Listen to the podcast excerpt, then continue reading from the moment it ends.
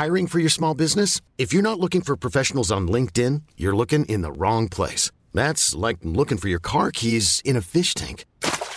LinkedIn helps you hire professionals you can't find anywhere else, even those who aren't actively searching for a new job but might be open to the perfect role. In a given month, over 70% of LinkedIn users don't even visit other leading job sites. So start looking in the right place. With LinkedIn, you can hire professionals like a professional. Post your free job on linkedin.com slash achieve today. Cool fact a crocodile can't stick out its tongue. Also, you can get health insurance for a month or just under a year in some states. United Healthcare short term insurance plans, underwritten by Golden Rule Insurance Company, offer flexible, budget friendly coverage for you. Learn more at uh1.com.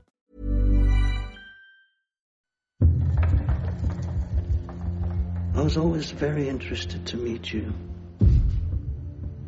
I'd heard so much about you from Vesper. If she hadn't killed herself, we would have had you too. Are you going to tell us who you work for? The first thing you should know about us is that we have people everywhere. I thought I could trust you. You said you weren't motivated by revenge. I'm motivated by my duty. I think you're so blinded by inconsolable rage that you don't care who you hurt. When you can't tell your friends from your enemies, it's time to go. You don't have to worry about me.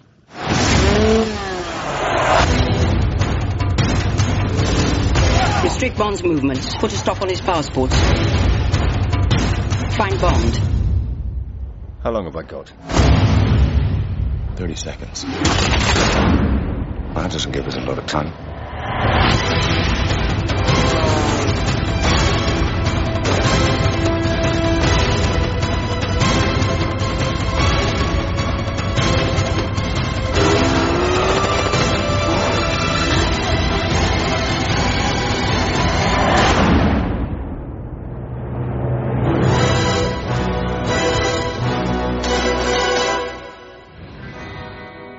Hello and welcome to Smash Pod Royale, a podcast celebrating all the Bond films by those who enjoy, hate, or you know, just aren't asked about them.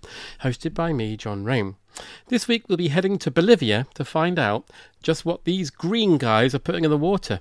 Just who is going down to Strawberry Fields, and will they be hung?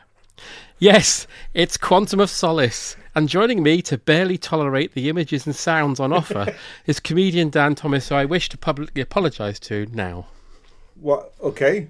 Why? Because I made you watch Quantum of Solace. Oh, right. I thought it was about what I'd seen written on the graffiti in the bathroom. But that's fine. Yeah, no, that's fine. I've um, I'm not a big fan of this film. In fact, and neither is my phone because I've just realised on my notes on my notes app, uh, due to a combination of probably mistyping and predictive text, it's written it down as Quantum of Arses. Yeah, that sounds fine. It's better. I prefer that title. People running around with tiny bums. Love it. Put that on the poster. Uh, I should point out to anybody listening. Obviously, I, I will be editing this at some point, uh, but I have COVID, um, so I may start coughing at indiscriminate points. But today the cough seems to have gone. So Well, are you drinking? You're drinking booze right now, aren't you? I've got a beer. Yeah. Yeah, I'll be fine. You won't cough with a beer. Mm-mm. I believe the- that was yeah. That was you'll be fine. Ah, keep the engine lubricated. Yeah, exactly. The Guinness in the twenties probably used to advertise itself as Guinness. You won't cough with a Guinness. That's right. Smoke fags, drink Guinness, Yeah.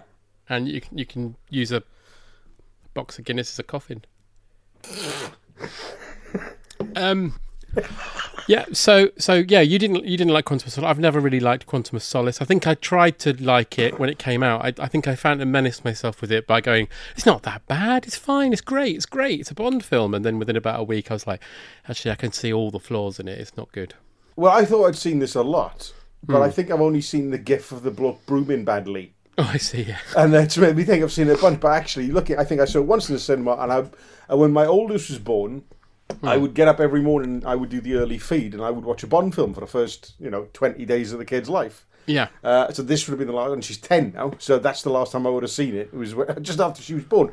And I remember, you know what? You just want some distraction when you're feeding an angry child. Yeah. And uh, so I didn't mind it then. This time, I think obviously when you watch it for a podcast, you get a bit more granular to it. So I was I'm much more critical this time, and Yeah. I didn't care for it at all. It's a deeply, it, it's a deep, it, it's amazingly, it's the most expensive Bond film ever made to this day. You told me that, and that's incredible. I can't believe that. 225 million based on what I mean you can't insane. always believe what you see on the internet but it's certainly not on screen and I understand obviously it was remember the writer's strike used to affected everything for about two and a half years Yeah.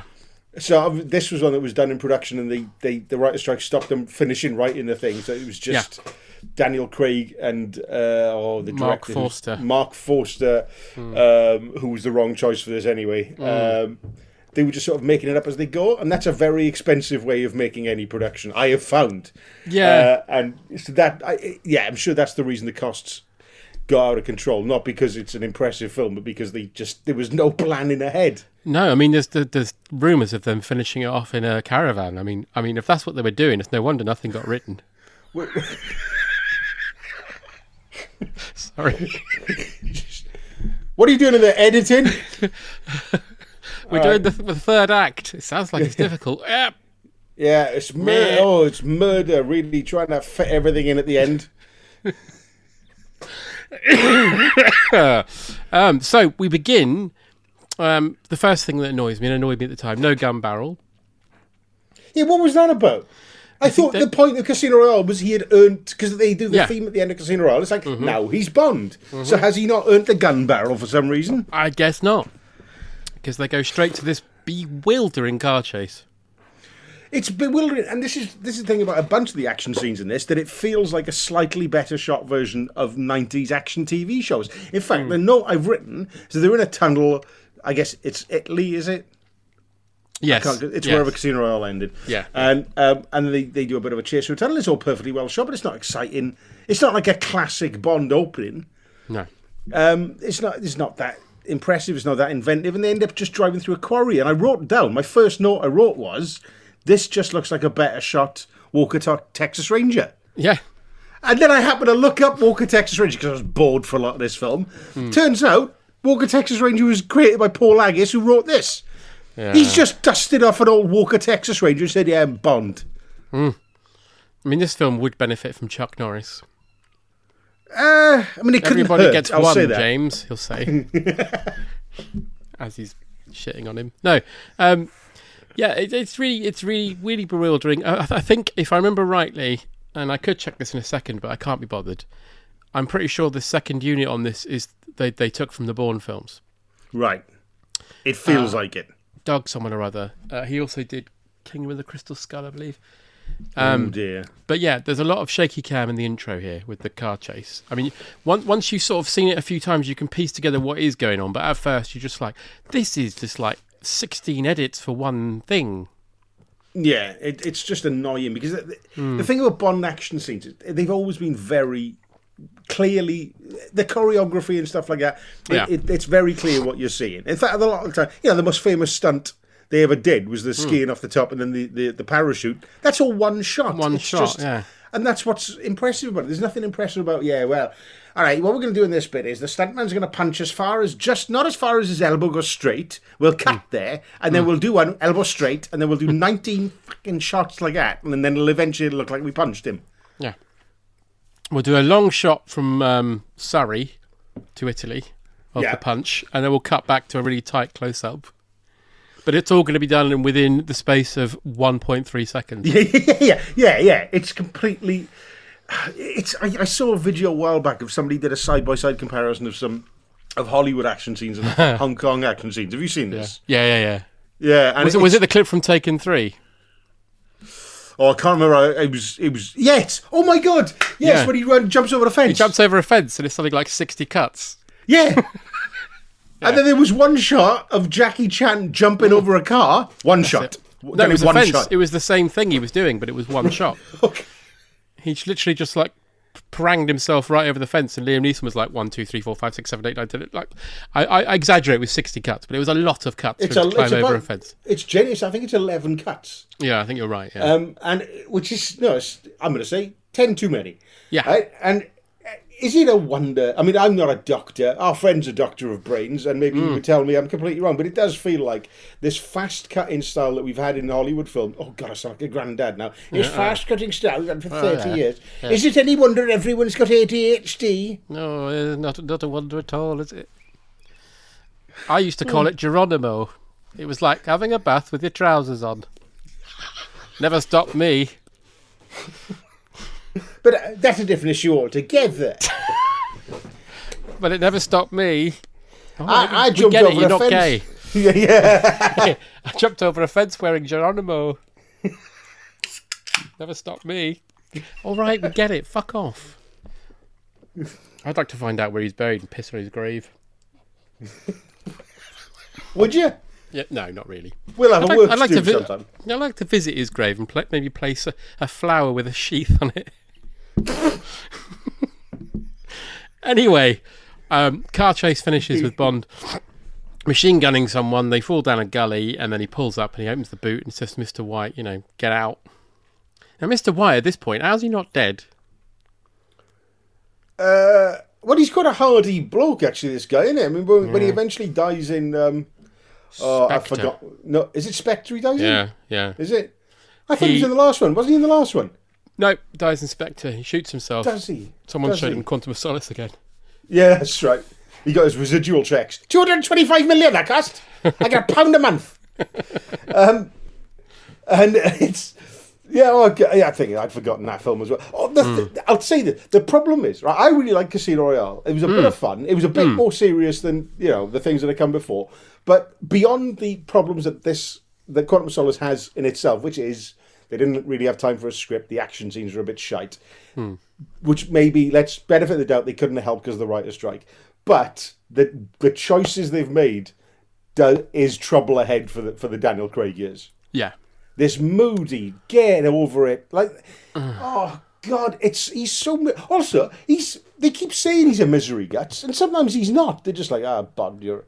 You're a you're a broken man. It's like he's not. He's having a whale of a time. He has a couple of cheeky scenes in this film, but they're very few and far between, which Yeah. we'll get to. Um, but we get. I'm gonna say this now. Martin Campbell should have directed all the Daniel Craig's. The Oh, absolutely, yeah, and Martin Clunes. Either one, because I quite Yeah. like Staggered. I was There's just going to say, with- yeah, Clunes did Staggered. I love that film. I love that film. That's got that's staggered a 1992 road British road movie that was made for about 1.5 million. Shouldn't have more verve than a Bond film, and it No, does. it does. Yeah, uh, it's got a better the the plot. You know, is literally like a road movie, so it's more fun. Uh, he starts off in the nude, which they didn't have the guts to do in this. No, no. And Although he ended the last film in the nude, so I mean, Oh yeah, that's true. Yeah, he was playing a little harp when he and floating up to heaven. yeah, and getting his balls knocked about.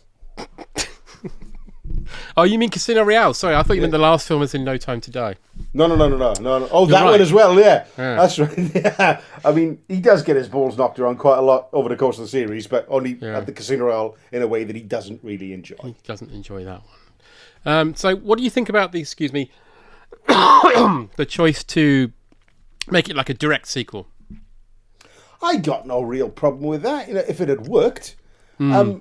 I think that's the problem, I isn't think the problem is they're all direct sequels. They keep going, "Oh, this is this is the only direct Yeah. sequel." No, they're not. It's one bleeding long, horrible story. It's exhausting, isn't it? Is it five Yeah. films? It's five. Five, films. five, And yeah. it's and that and what is the timeline of it? Because is it is it seventeen or sixteen years? Because if it is, if he's still whinging about some bird he met fifteen years ago, the way he is. Yeah. It just, it's just not. And this is, listen, I'm not saying if it had happened to me or you, we'd be like, I'm still quite sad about it. But Hmm. he's James Bond and he can't be driven by, even after, like, on Her Majesty's Secret Service, he gets her head blown off right in front Hmm. of him. Couple of films later, couldn't give a toss. He's fighting No. Bambi and Thumper. One film later, that is. One film later. Yeah. Where's Speckman? Where's Blofeld? Strangles a lady with a bra. Yeah. Yeah. But yeah, you're right, and it, it, it exhausts me that they, they wanted to make it this linear thing. Just have it the different. Each film's a different story, Yeah.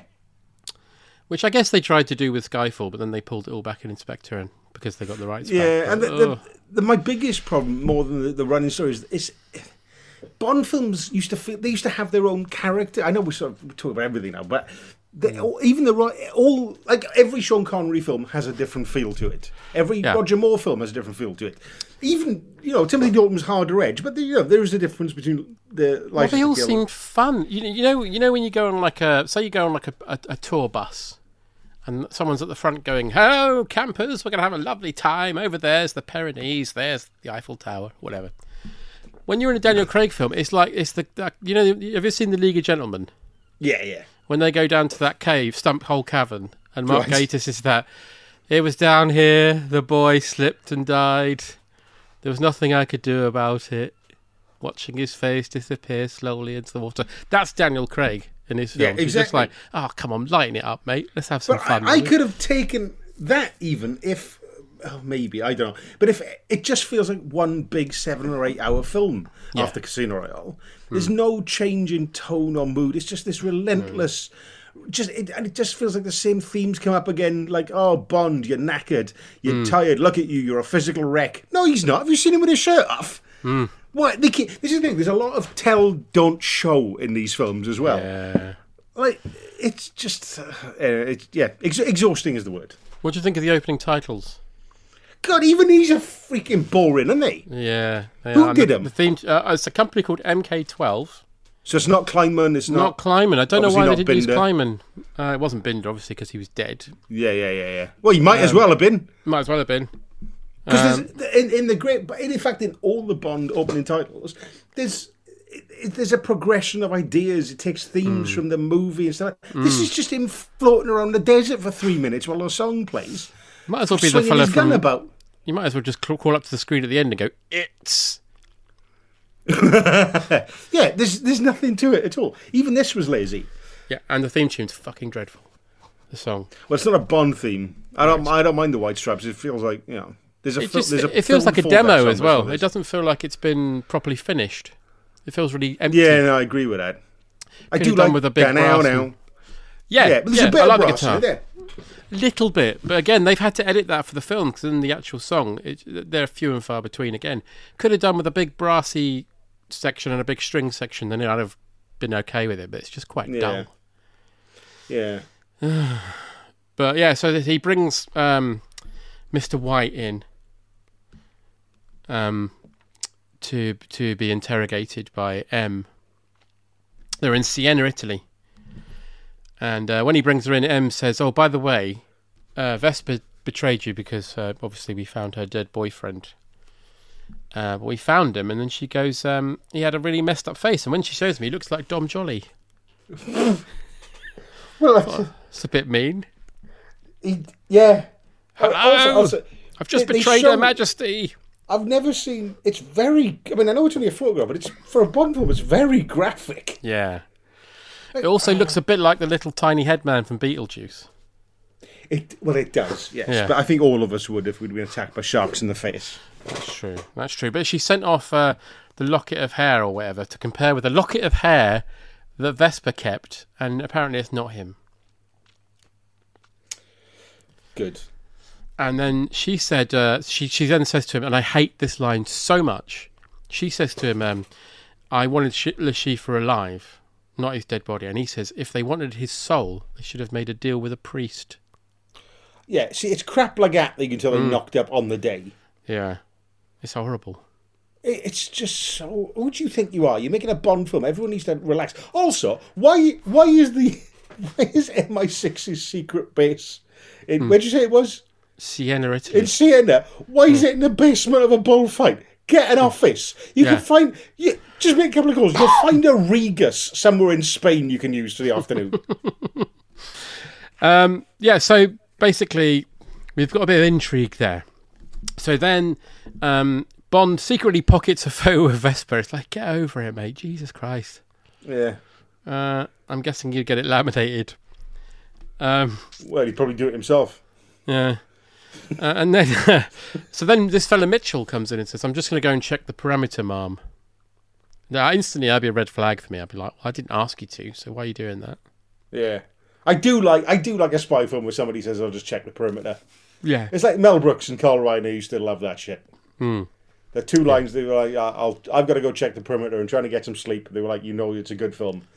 Well, they hadn't seen Quantum of Solace, evidently. No. Also, they had that line in Dracula Dead and Love Again where he says, I've come to see Count Dracula and I'm ahead of schedule. the three guys go, Dracula, Dracula, Dracula. The other one goes, Schedule. anyway, so um, they do that, and then um, Mr. White says, um, "What you must remember." He starts laughing and goes, "We, we, us at Quantum, which in my mind was like a Vauxhall rental scheme." he says, "Us at Quantum, we thought you you knew everything." Uh, it turns out you don't know. Oh anything. yeah, because here we have uh, we were always looking over our shoulders, thinking yeah. the CIA and MI6 knows. But the truth, I have to say this: the guy playing Mr. White has always been fantastic. always brilliant. Yeah, I, I've never seen him in anything else, but he's genuinely a creepy fuck. Um, He goes, and but he's got that line. He goes, "But you don't even know we exist." Hmm. The thing you must remember is we have people everywhere. yeah. The trailer was good because that's a creepy line. That's like, Yeah. oh, okay, they could be in deep trouble here. Yeah, and then he just looks at um, Mitchell and goes, "Am I right?" And then Mitchell starts shooting the place up. That's that's great. That's, That's great, yeah. be good if you went, "Am I right?" And Mitchell went, "What?" So Yeah. like, what do you mean? He's like, "Oh shit, must have been the other one." Are you Chris Mitchell? No, Dave Mitchell. The other, I, Hmm. the, he's the other one was off today. Ah, bugger. Well, that's that plan bollocks then. Right, what do you want to know? It's Plan B. I'm gonna have to shit grenades. Ah! Oh. Uh, but then they go on this horrible. they go on this horrible. Wait a um, minute, wait a minute, wait a minute. What? What? Imagine if that was the plan. He goes, right, give me a minute. you haven't got a copy of today's Racing Post to do. I'll be right back with some grenades. Well, I'm not giving it to you now. Ah, yeah, sorry. I didn't say grenades. I meant cakes. Well, definitely not now. We don't want arse cakes, do we? We at Quantum have What about those cakes. mint, mint cakes? You know, the ones that go in your urinals. No, I- we no, no, don't need we- any. No, well, first of all, they're already in there. Why would you be shitting those out? But None of this is adding up. And he's like, "Who does your tampons? What? What are you doing? are you a bathroom salesman now? Well, at Quantum, we do everything. Uh, We do so- everything. yeah. We, does well, we do two things. We we destabilize governments and tampons. You destabilize tampons. No, no, no, no, no. We destabilize governments. We just manufacture and sell tampons. Oh, well, that's good. Anyway, Well, so the other s- Mitchell guy's definitely off, is it? Yeah, damn it. Well, that's oh, Fuck's bollocks. sake. Sorry, I got it wrong. I was actually looking for Roger de Courcey. Because there's a bomb in Nookie the Bear. Oh shit, he's on at Blackpool. Ladies and gentlemen, Roger de. oh, well, I fucked that right up, didn't we? Like I said, we got people everywhere. Even at Blackpool. Yeah. In fact, Uh, only anyway. Blackpool. Only Blackpool. Cheap. Uh, they go on a big foot race, which is really annoying. And I understand the kind of Bond tradition of X happening while Y is happening, because that's a old thing, you know, like Moonraker with the chase happening while the uh, carnival's on and things like that. That happens quite a lot. But this one's just so annoying because you can't see what's happening. And then when they finally do kind of clash with one another and they fall, it's so horribly green screened. Oh god, yeah. Because the thing Hmm. is, at first I was like, well, I'm getting a bit tired of James of Daniel Craig's James Bond being. He's always on a terracotta roof, and he Yeah, yeah, Right? yeah. on foot on a bike. He absolutely loves it up there, right? And then, but I was like, it's fine. I mean, it's nice helicopter shots. Clearly, it's it's no. Um, you only live twice, but it's fine. And then, yeah, it completely takes it out of you when they fall through the roof into that sort of. Um, I like a mezzanine where they're doing some God knows what it is. I don't know what they're I, doing in there. I don't know what they're doing. They're, they're painting the roof or whatever. It's painting the ceiling in this room. But the thing is, this is one of the few action scenes where it's got. Oh, the premise is really nice, but it's so badly shot. So it doesn't land as a gag. No, no. I can think of a, I can think of at least three or four better ways to do that. But that, this is definitely just a terrible. I understand the stunt team have probably come up with this conceit of wouldn't it be good if they're both dangling from this Yeah. pivot thing and they're going around in circles. That's fun. But as you say, it's so badly shot. You can't see what's Well, it's shot in close up. It's shot in close up, right? Yeah. Uh, you should have like a, you know, the edge of the room or something, so you get a good it- view of what's happening. And everything is because this is also the shortest Bond film ever. I think it was. Yeah, yeah. It comes in at about ninety-seven minutes after credit Yeah. without credits. Yeah. So, and but it all feels really rushed. So this is you could really take your time on a lot of Mm. these action scenes. Like the opening credit sequence is only three and a half minutes long. It's like it's honestly, it's like they made the whole film at like four o'clock on a Friday. Going, if we hurry up, we can get happy hour in the Worthies, right? It feels like, and I felt really sorry for Craig during this time because this was the film more than any other, I think, and that's just my opinion of what I noticed at the time. But they put him really through the mill in terms of um, marketing. Right. I remember him doing adverts for Sony TVs. I remember him doing adverts for Coke Zero when it first came out. Oh, I don't. It was called this, Coke I- 007. God. Uh, and there was adverts for like Panasonic TVs. I might be wrong, but I remember him being in like four or five marketing campaigns Yeah. for this film, and it just felt like they'd really worked him to the bone on it. And that must have been doubly annoying when you know you've got a shit product. Yeah. Also, uh, he doesn't seem like the kind of guy who appreciates having to do that stuff. No. Uh, but also, he never. Well, he never seemed to appreciate doing Bond. Really, I don't quite understand. His he wins and he yeah. wins, but he now ha- well, I mean, generational wealth helps. Hmm. But I mean, like his great grandchildren don't have to worry about money anyway. Plenty of other No. stuff probably, but um, it, it's. Uh, but he did seem to whinge a lot. So I, I, you know, I feel sorry for him that you know obviously he had to do the adverts and he would have enjoyed it. But if Hmm. you sign on to, you know, one of the five biggest franchises, probably three biggest franchises in the face of the world, Earth, you've got to go. Well, I'm probably gonna have to sell a couple of TVs and some cereal doing this. Yeah, no, I, I agree. I mean, you can't. You, you know what you're getting into. They all did, and they all had to do it. It's a franchise driven by product placement, so you have to do Yeah. sh- share of adverts. In fact, Lazenby used to do adverts before he did Bond. He did, yeah. if he'd had the- his way, he would have had, uh, he, yeah, the Majesty Secret Service. He walked up at the bar and goes, uh, "Pan of Boddingtons, please." What? Yeah. You got any fried chocolates? what? This is a bar. Fuck you, mate. George, Some bars do that. you know. He's right. We should start doing chocolates. Yeah. Rude man. he was rude, but he was right. Yeah. Sometimes people are like that. He's like what I call a maverick as they watch him walk out. that bar closed now. But his legacy lives on because I think I've bought uh, Fry's Turkish Delight in a pub. Mm. Yeah. Oh, well, Thank there you, George. Lazenby. Thank you, George Lazenby, for your service.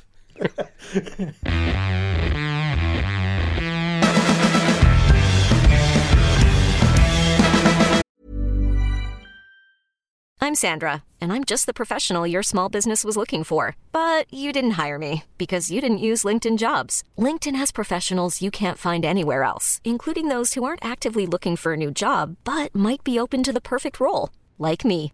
In a given month, over 70% of LinkedIn users don't visit other leading job sites. So if you're not looking on LinkedIn, you'll miss out on great candidates like Sandra. Start hiring professionals like a professional. Post your free job on linkedin.com/achieve slash achieve today. Ryan Reynolds here from Mint Mobile. With the price of just about everything going up during inflation, we thought we'd bring our prices down. So to help us, we brought in a reverse auctioneer, which is apparently a thing. Mint Mobile unlimited premium wireless. Ready to get 30, 30, bit to get 30, bit to get 20, 20, 20, bit to get 20, 20, bit to get 15, 15, 15, 15 just 15 bucks a month. So, Give it a try at mintmobile.com slash switch. $45 upfront for three months plus taxes and fees. Promo rate for new customers for limited time. Unlimited more than 40 gigabytes per month. Slows. Full terms at mintmobile.com. Hey, it's Danny Pellegrino from Everything Iconic. Ready to upgrade your style game without blowing your budget? Check out Quince. They've got all the good stuff shirts and polos, activewear, and fine leather goods, all at 50 to 80% less than other high end brands. And the best part? They're all about safe, ethical, and responsible manufacturing. Get that luxury vibe without the luxury price tag. Hit up quince.com slash upgrade for free shipping and 365 day returns on your next order. That's quince.com slash upgrade.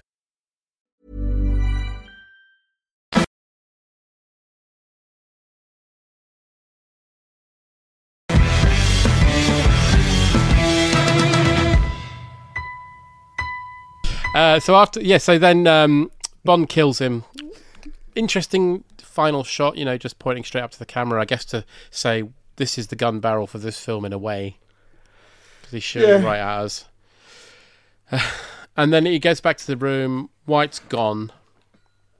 And um, uh, there's like a blood puddle. So then we cut back to London and M's looking around Mitchell's flat. And he's like, "Oh, you ran off, you big fucking chicken." He doesn't say that, but Yeah. it's implied. She Yeah, goes, yeah. "Oh, I ran off. Oh, I don't remember." And it's like, "Yeah, all right, mate. Big fucking chicken." Well, you, I went to call the police, but there's no phones in the basement of a bullfighting ring. You twang. Well, someone's mobile phone had fallen on the, the horn of a bull, so I had to chase it, kill it, and then use its phone. So in many ways, I was more brave than you. Yeah, all right. Sounds likely. Uh, but there's a nice joke here that always makes me laugh, where she goes, um, five years he worked for me. And she goes, I bought him an ashtray for his birthday or something. And then Bond goes, I don't think he smoked. Maybe that's what turned him. Yeah, yeah. I don't even smoke, and she bought me this. Love, look at this. She bought me this. you know what? I'm gonna, I'm gonna join a secret organisation. I am sick of this. You know, his wife died of horrible cancer. Oh no, I didn't know that. Maybe I shouldn't have bought him those uh, ashtrays. And before she died, actually, he clubbed her to death with an ashtray. So this is um, bad. Yeah. It's, it's, it's, not good. Not good. Not good. Um, so yes, Mitchell's a baddie. He passed a full full security check.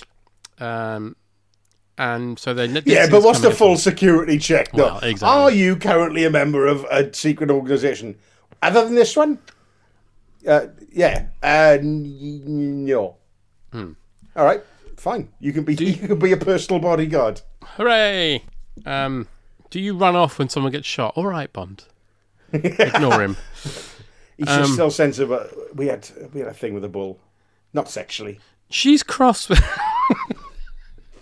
I was, I was going to ask. Yeah, don't ask.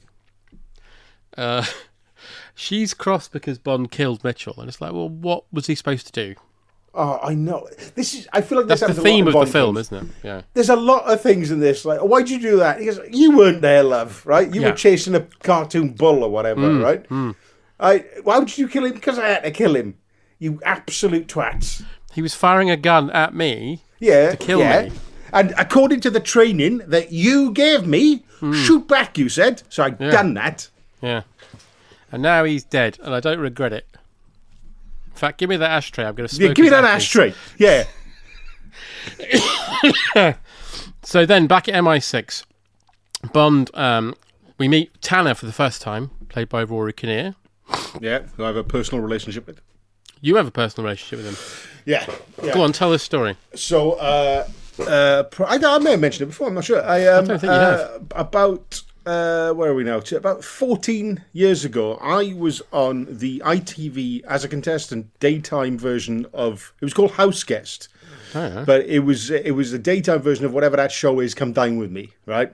Oh, the twist was you had to stay overnight. Anyway, I was a contestant on it. Didn't go well. I won't go into it. But anyway, you've never told me this story. No, and Rory Kinnear did the narration. And months later, when I'm watching it, he is very sarcastic about me. Is he? What did he say? He well basically i i had not prepared the food to a high standard and he i don't forget i don't remember exactly what he said. I just right. remember him being a little bit sneering about me. So when you say you've got a personal relationship you mean you have some sort of vendetta against him? Yeah he probably doesn't remember me but no, i remember no. him. He probably I, I remember the fact that his dad has got such a such an you know a lack of imagination when it comes to naming his son. Just put an R in his name yeah, yeah, yeah. Yeah. I'd have called him Trevor Kinnear just to get away from that whole area. It's like me called, having. Hmm. I probably would have called him fuckhead after the experience I had. it's like me calling my son Johns. or could have called him Sinjin. Sin Sinjin. Yeah. Yeah. Anyway, so he gives a short breakdown on Mitchell. Uh, apparently, he was very generous to charity, which I think is a bit of a red flag these days. Yeah. Why are they covering up? Yeah, exactly. Did a marathon, did he? For a hospice, did he? Hmm. Uh, and then um, they get bothered by a boffin who wants to talk about the money that Mitchell had and the traceable history. So they go into like a special fancy room. Apparently, the, all these graphics were done by MK12 as well, and they're also bewildering. What the yeah. fuck is going on with this computer? Yeah. Um, but friend of the show, Rufus Wright, is in this scene. Is he? Yeah, I've done. We I, we I did um, the man who would be king and Top Gun with Rufus, and he plays the man who talks through talks M through the history of these, you know, of how they found these men through these bills. Oh right, do you only yeah. see the back of his head? I thought I would have recognised him. Ah, oh. well, he oh. says he says um, he says, "Mom, we were able to find out who this man is. His name's Slate, and he's staying at a hotel in Port-au-Prince, Haiti." I remember, it's like, yeah, go on then. And then like, he hmm. might not still be there. Hmm.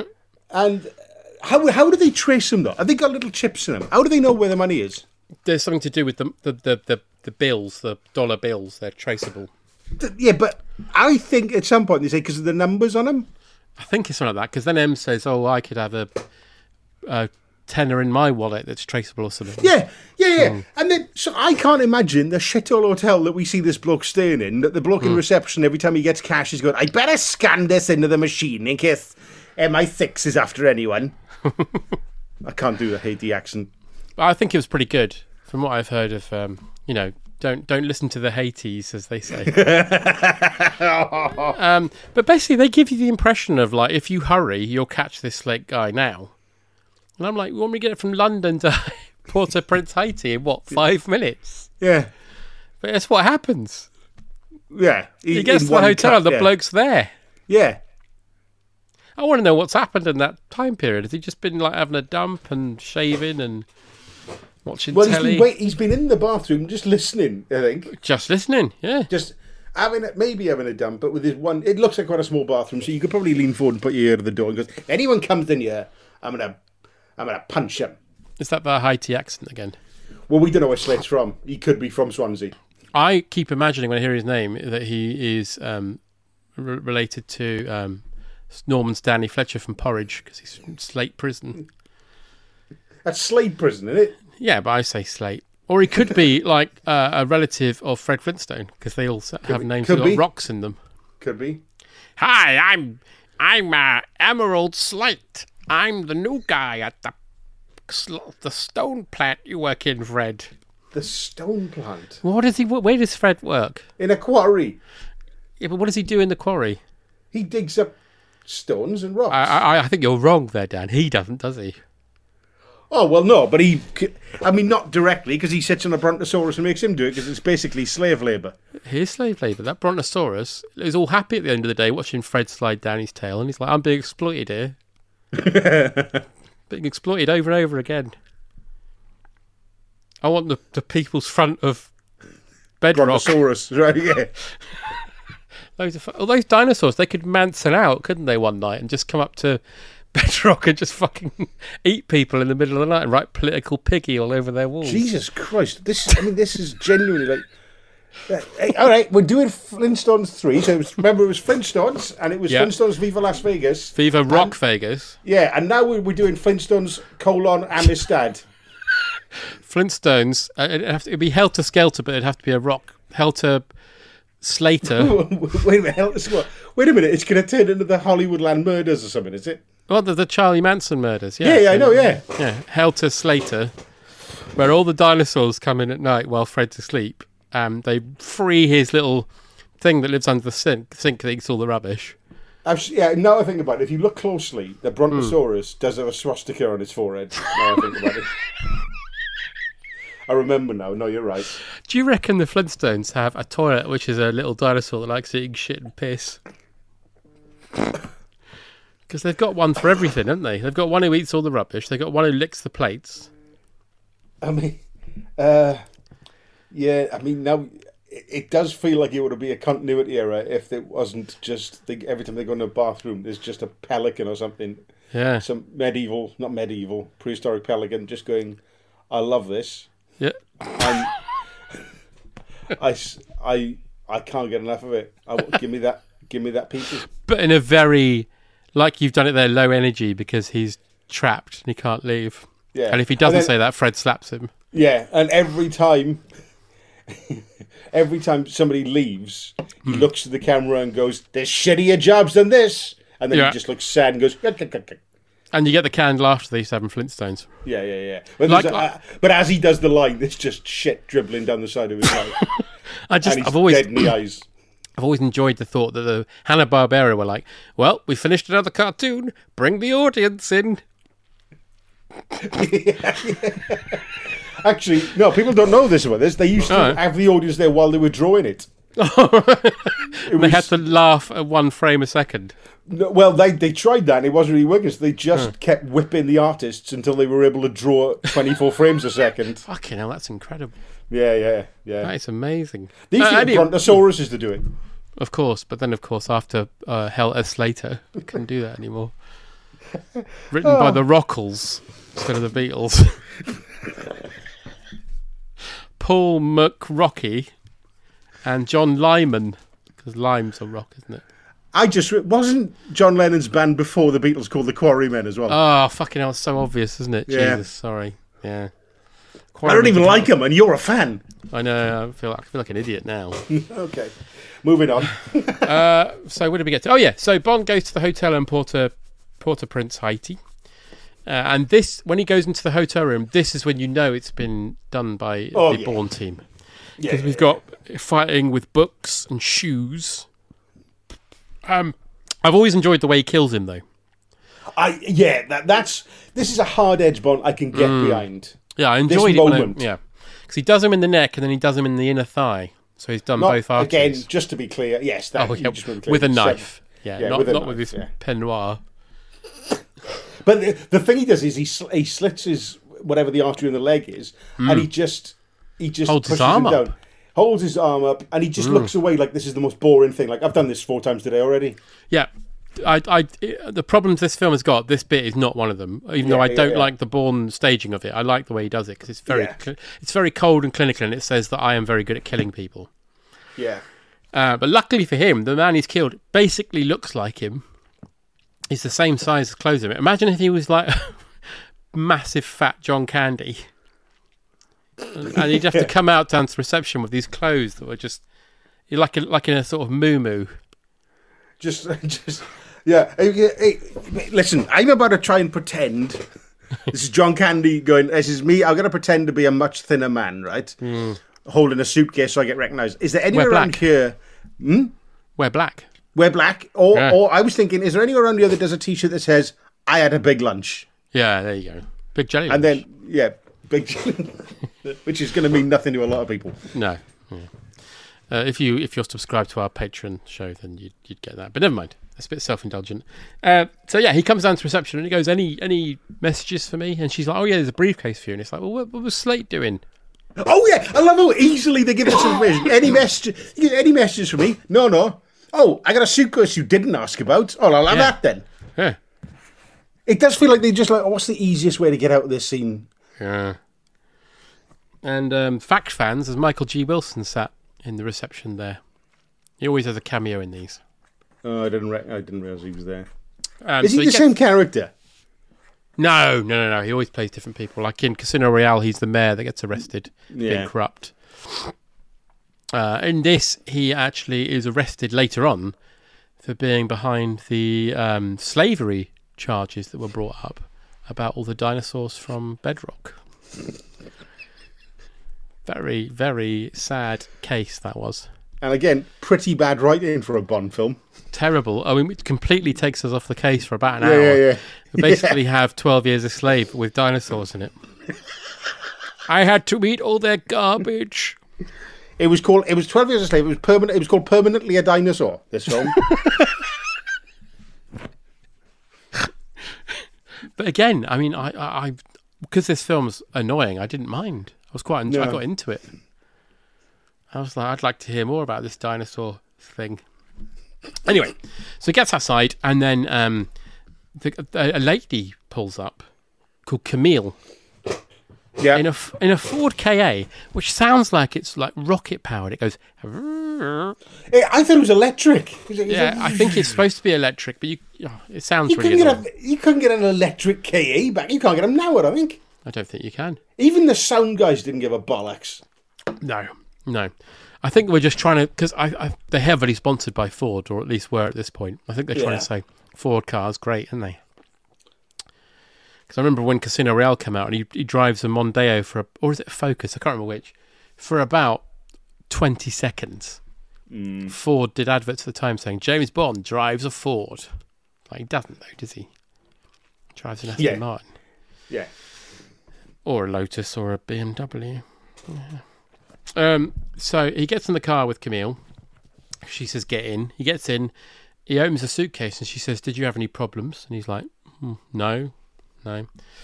And um, she says um, that she was supposed to be meeting a geologist, and then a bloke on a motorbike's following them. And then he opens the suitcase and she's like, Are there any problems? And he hands her the paperwork and he goes, No. And she opens the paperwork and it's just all blank pages. And in the suitcase is a picture of her and a pistol. Mm. And he says, I think someone's trying to kill you. And she kicks him out and drives off. And here's my other favourite bit in the film.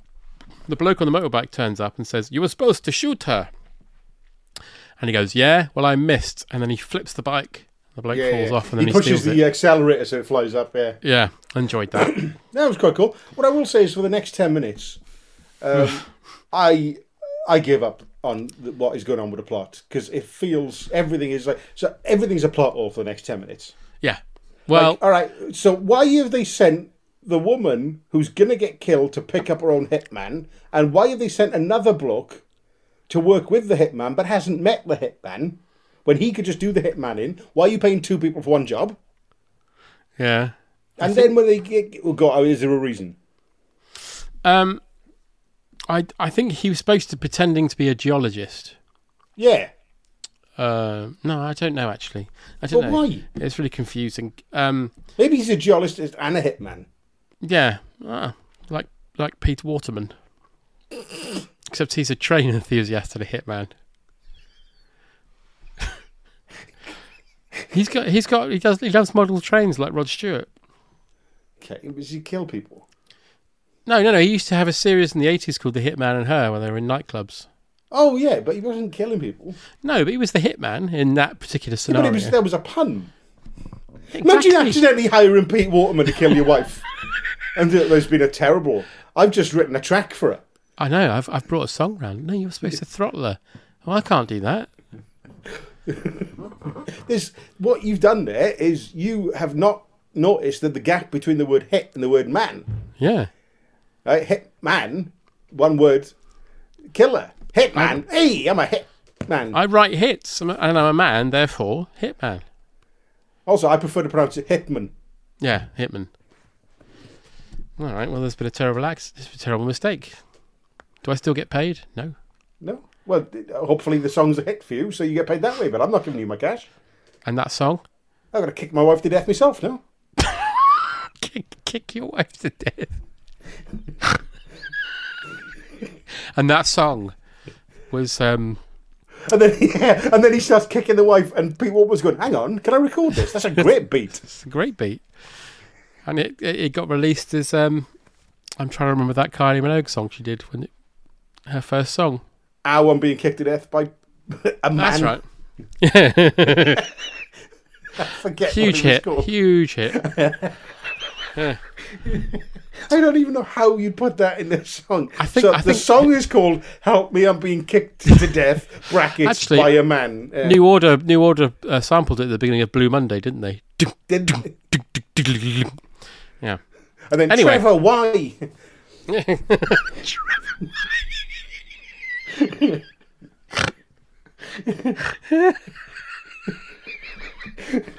Say what? Trevor, why? Say what? Hear me now. oh, yeah. Trevor, why?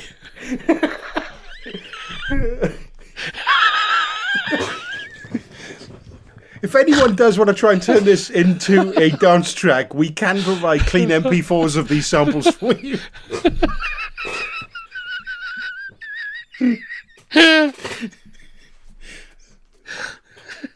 Uh, uh, anyway, so she goes to see the villain of the piece. Now, I've always felt that um, what's he called, Matthew Almer, Matthew Amalric. Amalric, yeah. Amalric. I think he's a great villain, Mm-hmm. But he's terribly misused. I think he's got really good presence, like Santa, and um, it's just that the part's not big enough, if you know what I mean. Because it's, it's quite not, fun that he's a weedy little weird man. Yeah, I but uh, you want him to be nasty. He does feel. He feels like the HR department of like Spectre or something. Well, he does he's- something instantly that's quite nasty. With her geologist person that she had, he, we see him floating under the dock. That's quite nasty. Yeah. And he also says bullshit, which at the time was probably the rudest word that had been in a Bond film. They must have said shit before. I don't think so. I think maybe in Licence to Kill, but that was a 15. Mm, yeah. Um, but up to this point, bullshit. I mean, and then Skyfall knocked it out when she drops drops the f bomb. Yeah. Which I thought wasn't needed. Vulgar. It was- it's really annoying and vulgar. It means it can't be shown on bank holiday Mondays.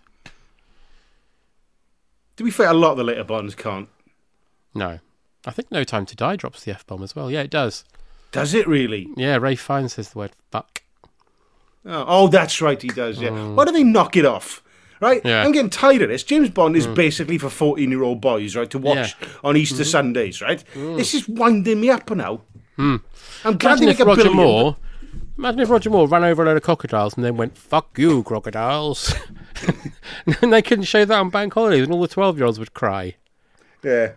I can't imagine. I don't. Th- I can't imagine Roger Moore ever saying the F word because his favorite swear word was bollocks. Yeah, I imagine him yelling bollocks at a crocodile. you bunch of bollocks. You bunch of bollocks. fuck you, Jaws. Nah, just Instead of right. Egyptian builders. Fuck you, Jaws. Instead of Egyptian builders, yeah. yeah. And then yeah, when yeah. Drax dies at the end of Moonraker, instead of saying, why don't you take a giant leap for mankind, he says, why don't you fuck off, you bearded cunt.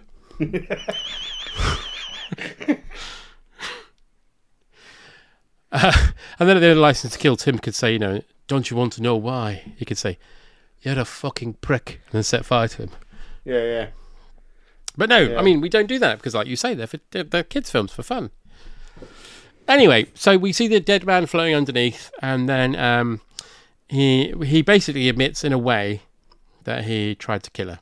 So then Bond's spying on what's going on, and we see that um, uh, his name is Dominic Green. He's got a, a, a, a sort of henchman called Elvis.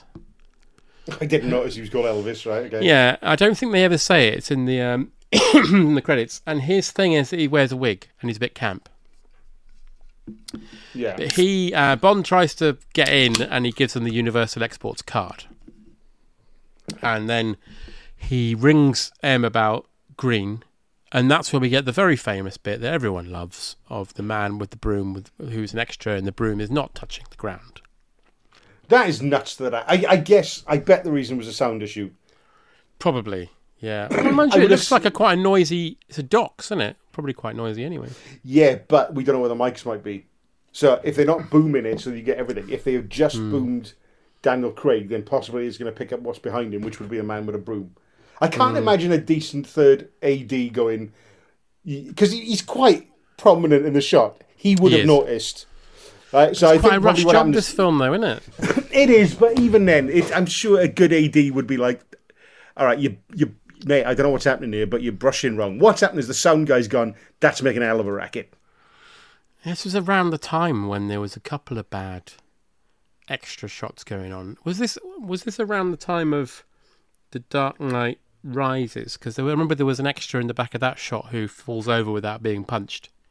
I dare say extra. I mean supporting artist, obviously. But yeah, it's it's weird, and uh, like you say, it's either someone said, you know, try and keep it calm and just pretend you're sweeping, and we'll CGI in dust later or something. yeah, yeah, yeah. or they just missed it and then probably got to the editing booth and were like, "Oh fuck."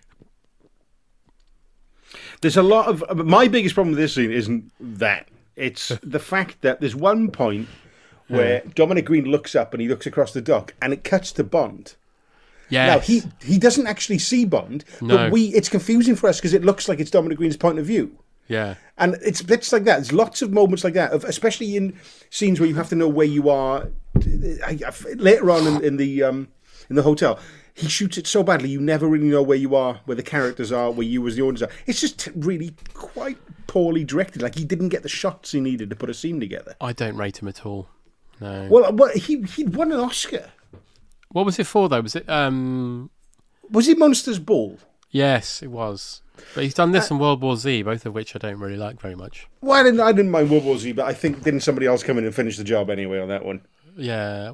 You know what would have fixed the broom shot though? If he was sweeping and then a brontosaurus with a swastika on his forehead came out and started stabbing him. and then used his blood to write pig on the dock wall and then got in a car and drove off. But in a Flintstones car, he had to pedal it with his feet, you know, along.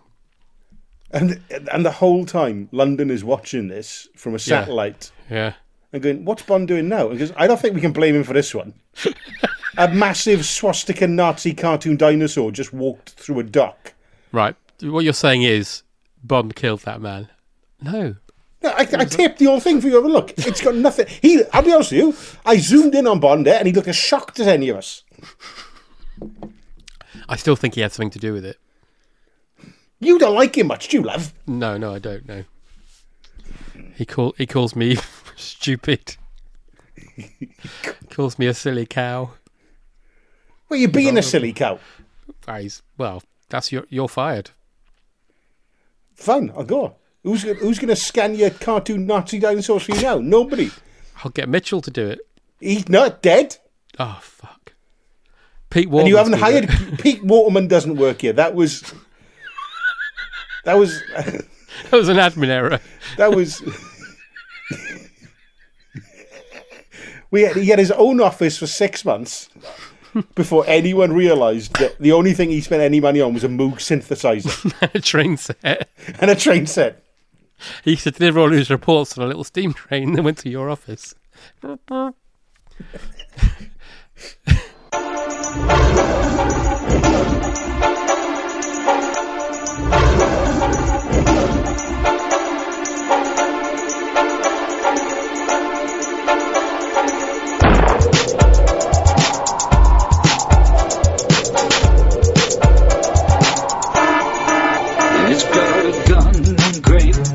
Man tits.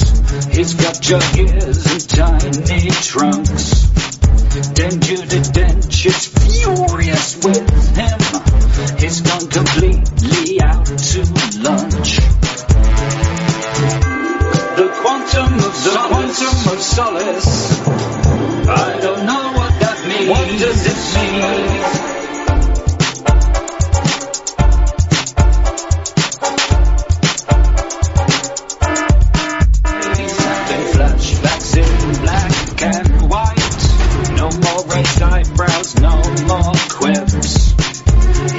The stunt team from the Bourne films and lots of product sponsorship.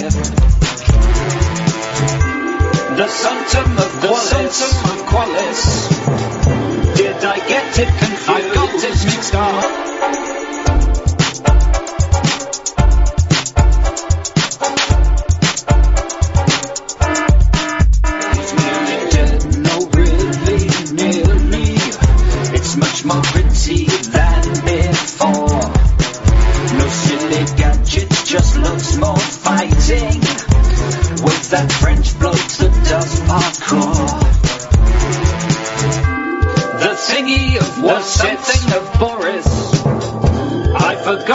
It's called.